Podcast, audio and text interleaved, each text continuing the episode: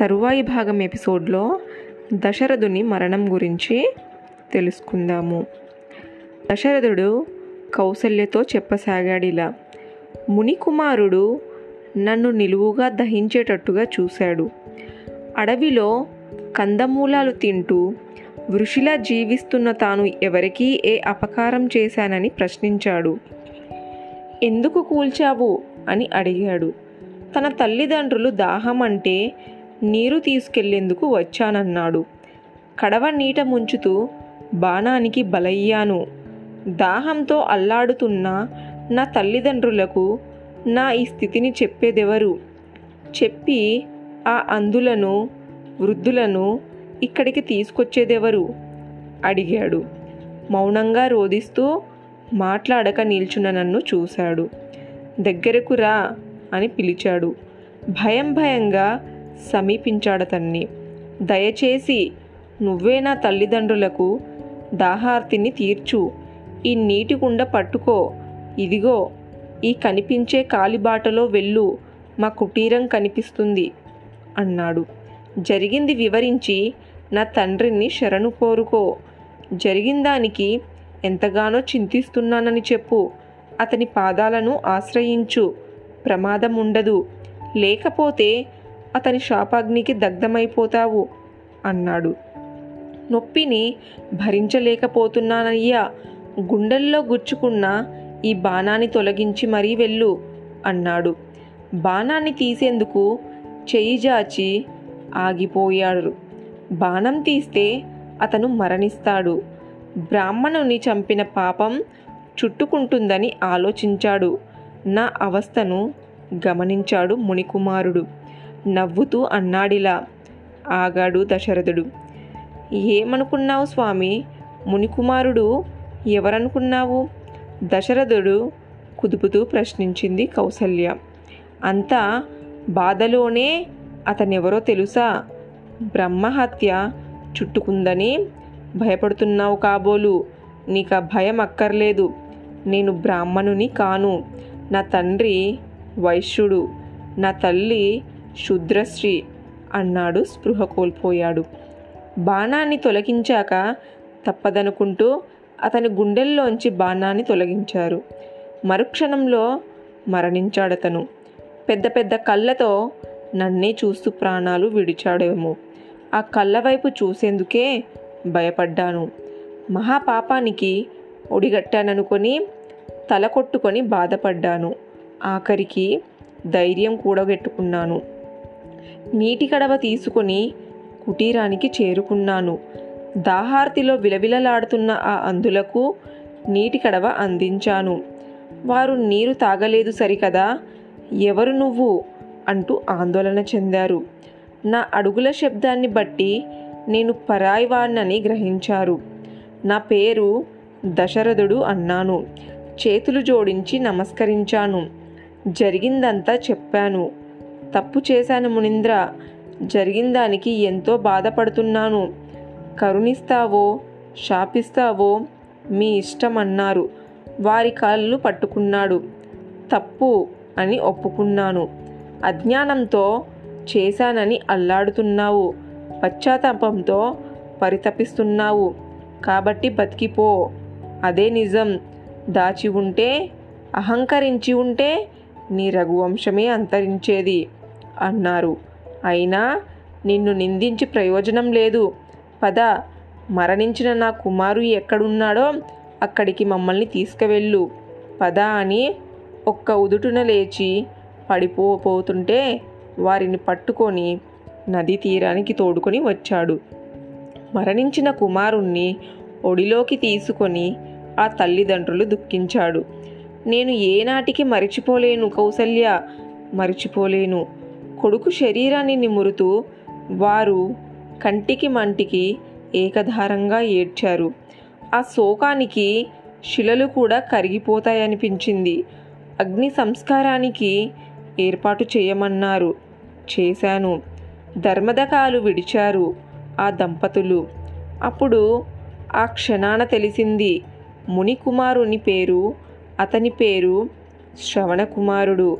దేవేంద్రుడు విమానంతో వచ్చాడక్కడికి. దివ్య శరీరంతో శ్రవణకుమారుడు వెళ్ళి అతని పక్కన కూర్చున్నాడు. చేతులు జోడించి నమస్కరించాడు. అతను పూజ్యులారా మీకు నేను చేసిన సేవల కారణంగా నాకు పుణ్యలోకాలు ప్రాప్తిస్తున్నాయి. నేను వెళ్ళిపోతున్నాను. నా కోసం మీరు దుఃఖించకండి. అనుమతి ప్రసాదించండి.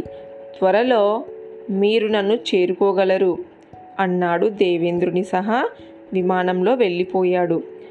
కొడుకు వెళ్ళిపోయాడని తెలుసుకున్న ఆ ముసలి తల్లిదండ్రులు దశరథ అని నన్ను కేకేశాడు. పలికాను మా కుమారుణ్ణి చంపి మమ్మల్ని అనాథల్ని చేశావు. ఈ అనాథలు బతికి లాభం లేదు. చితిపేర్చు. మేము కూడా స్వర్గస్థులవుతాము అన్నారు. వద్దు మహానుభావులారా మీ ఆలనా పాలన నేను చూసుకుంటాను. నాకు ఆ అవకాశాన్ని కలిగించమన్నాను. వినలేదు వారు. చితి పేర్చమని పట్టుబడ్డారు. తప్పలేదు. చితి పేర్చాను. దాని మీద ఒకరి చెయ్యి ఒకరు పట్టుకొని వెళుతూ నన్ను ఏమని శపించారో తెలుసా దేవి? ఏమని శపించారు స్వామి? కావాలని మా కుమారుని నువ్వు చంపలేదు. కాకపోతే నీ పరంగా మా కుమారుడు మరణించాడు. ఇందుకు ఫలితం నువ్వు అనుభవించక తప్పదు.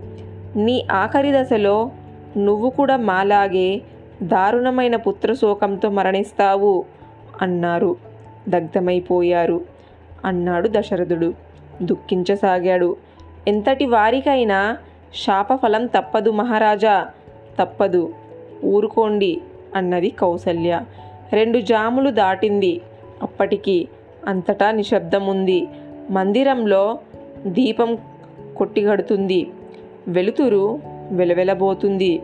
దేవి దేవి కౌసల్య కోసం తడుముకోసాగాడు దశరథుడు. ఇక్కడే ఉన్నాను స్వామి. నాకేది కనిపించడం లేదు దేవి. ఏది వినిపించడం లేదు. ఎక్కడున్నావు దేవి? ఎక్కడున్నావు? ఇక్కడే ఉన్నాను స్వామి. మీ ఎదురుగానే ఉన్నాను. దశరథుని చేతులు పట్టుకుంది కౌసల్య. ఎందుకు? పనికిరాని కొడుకుని కూడా ఏ తండ్రి వదులుకోడు. అలాంటిది మహాజ్ఞాని నా రాముడు నేను వదులుకున్నాను. అడిగిందే తడవుగా అడవులకు వెళ్ళిపోయాడు రాముడు. నా కొడుకు పురుషోత్తముడు. నేను హీనుణ్ణి హీనాతి హీనుణ్ణి నాకు జీవించే హక్కు లేదు విలవిలలాడాడు దశరథుడు. ఊరుకోండి. ఓదార్చింది కౌసల్య. వెళ్ళిపోతున్నాను దేవి వెళ్ళిపోతున్నాను. అదిగో ఎవరో పిలుస్తున్నారు. రారమ్మని చేతులు చాస్తున్నారు. మేఘాల చాటు నుంచి శూన్యంలోంచి వందల వేలాది గొంతులు ఘోషిస్తున్నాయి. రాముణ్ణి చూడకుండానే వెళ్ళిపోతున్నాను దేవి. నా రాముణ్ణి నేను చూడకుండానే వెళ్ళిపోతున్నాను. కలువ రేకుల్లాంటి కళ్ళు కొనదేలిన ముక్కు నిటారైన కనుబొమ్మలు చందమామ లాంటి ముఖం సర్వాంగ సుందరుడు రాముడు. వనవాసానంతరం మీరంతా చూస్తారు. చూసిన మీరంతా ధన్యులు అదృష్టవంతులు. నేనే దురదృష్టవంతుణ్ణి. వేలాడిపోయాడు దశరథుడు. మహారాజా మహారాజా కౌసల్య గొంతు గొంతు చించుకొని అరుస్తోంది. ఆ అరుపులేమి దశరథునికి వినిపించడం లేదు. రామా నా తండ్రి అమ్మ సీతమ్మ లక్ష్మణ మీరంతా నన్ను క్షమించాలి. కౌసల్య సుమిత్ర మీకు చేతులెత్తి నమస్కరిస్తున్నాను. నా తప్పులు మన్నించండి. కైక రాక్షసి నా చావుకు నువ్వే కారణం. నిన్ను మాత్రం క్షమించను. క్షమించలేను అంటూ గగ్గోలు పెట్టాడు దశరథుడు. గగ్గోలు పెడుతున్నట్టుగా అతనికి అనిపించింది. దగ్గరగా ఉన్న కౌశల్యకు మాత్రం మహారాజు ఏదో ములుగుతున్నట్లు అనిపించింది ములిగి ములిగి ముగిసిపోయాడు దశరథుడు. చనిపోయాడు. ఆకాశంలో నుంచి ఓ నక్షత్రం రాలిపోయింది. తెల్లారింది. వందీమాగదులు పరిచారికులు సహా కౌసల్య మందిరానికి చేరుకున్నారు. సుమిత్ర చేరుకుందక్కడికి. విషయం తెలుసుకొని భోరుమంది ఆమె భూమిపై పడి శోకించింది. రాత్రి ఏ వేళకో కోగాని కైకకు నిద్ర పట్టలేదు. తెల్లారినా మేల్కొనలేదు. ఇంకా నిద్రపోతూనే ఉన్నది. దశరథుడు తన గొంతు నులుముతున్నట్లుగా కలగన్నదామె. ఊపిరాడక విలవిలలాడుతూ లేచి కూర్చున్నది. దగ్గుతూ కన్నీటి పర్యంతమవుతూ చుట్టూ చూసింది. ఎటు చూసినా అటు విషాదం కొట్టుకొచ్చినట్టుగా కనిపించసాగింది. కిటికీ రెక్కలు తొలగించి కౌసల్య మందిరం కేసి చూసింది. గుంపులు గుంపులుగా జనం కనిపించారక్కడ. ఏమయ్యింది? ఆందోళన చెందింది కైక. తర్వాయి భాగం నెక్స్ట్ ఎపిసోడ్లో తెలుసుకుందాము.